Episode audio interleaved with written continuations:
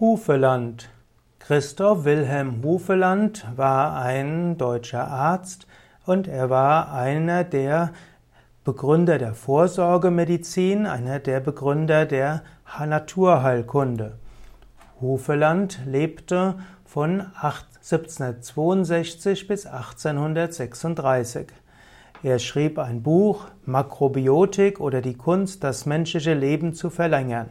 Das mag heute etwas erstaunen, denn heute versteht man unter Makrobiotik eher ein System, das sich abgeleitet hat aus der japanischen Heilkunde, aber Makrobiotik ist das Hauptwerk von Christoph Wilhelm Hufeland. Dieses machte ihn berühmt und zum Begründer der Vorsorgemedizin. Hufeland war ein praktischer Arzt, der in Weimar lebte, und er behandelte auch berühmte Persönlichkeiten seiner Zeit. Zu seinen Patienten gehörten auch Schiller und Goethe, und Goethe sorgte auch dafür, dass Hufeland eine Professur für Medizin in Jena erhielt. Hufeland war in seiner Jugend magenkrank, er litt an verschiedenen Störungen wie Augenstörungen, Blasenstörungen, auch an Depressionen, und so überlegte er, wie die Heilkraft der Natur helfen kann. Er warnte auch schon damals vor schädlichen Wirkungen von Medikamenten.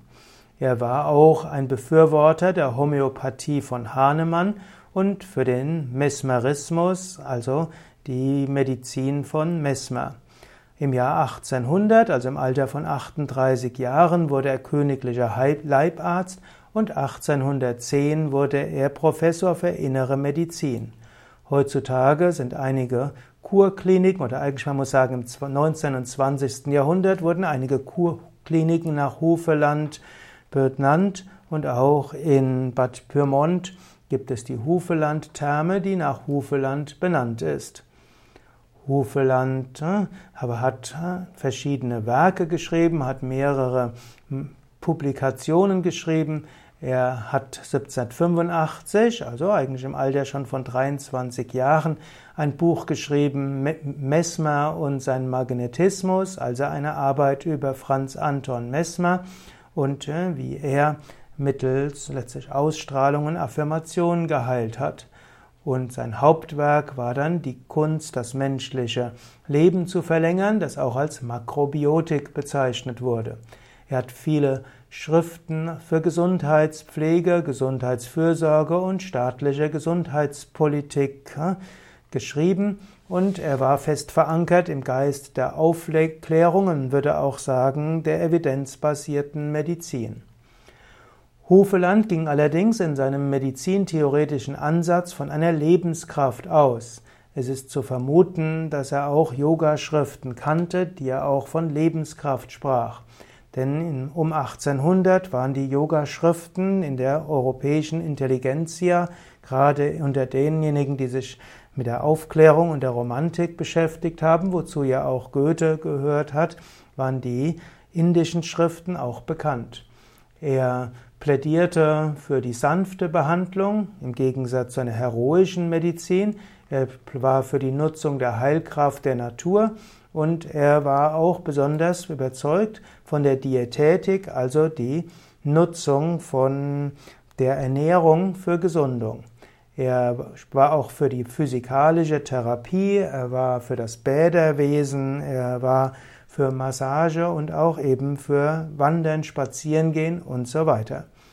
Man könnte sagen, er hatte einen großen Einfluss auf die Entwicklung der Naturheilkunde und die Ganzheitsmedizin.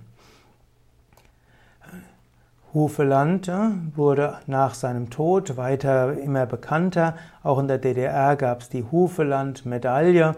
Es gibt eine Hufelandstraße in Berlin und in seinem Wohnhaus in Berlin Mitte wurde auch eine Gedenktafel äh, angebracht.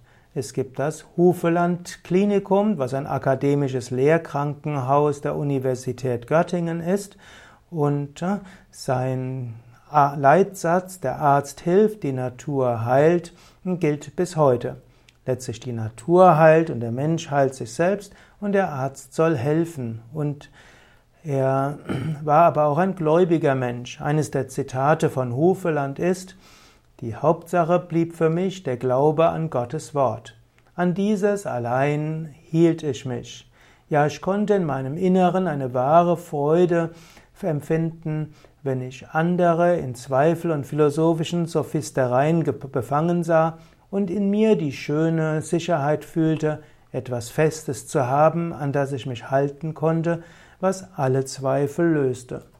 Und so ist Hufeland einer der großen Ärzte und einer der Begründer der Ganzheitsmedizin, einer derjenigen, der ein gewisses, eine gewisse Struktur aufbaute, auf der bis heute die Ganzheitsmedizin und letztlich auch das Yoga in Europa angesiedelt werden kann.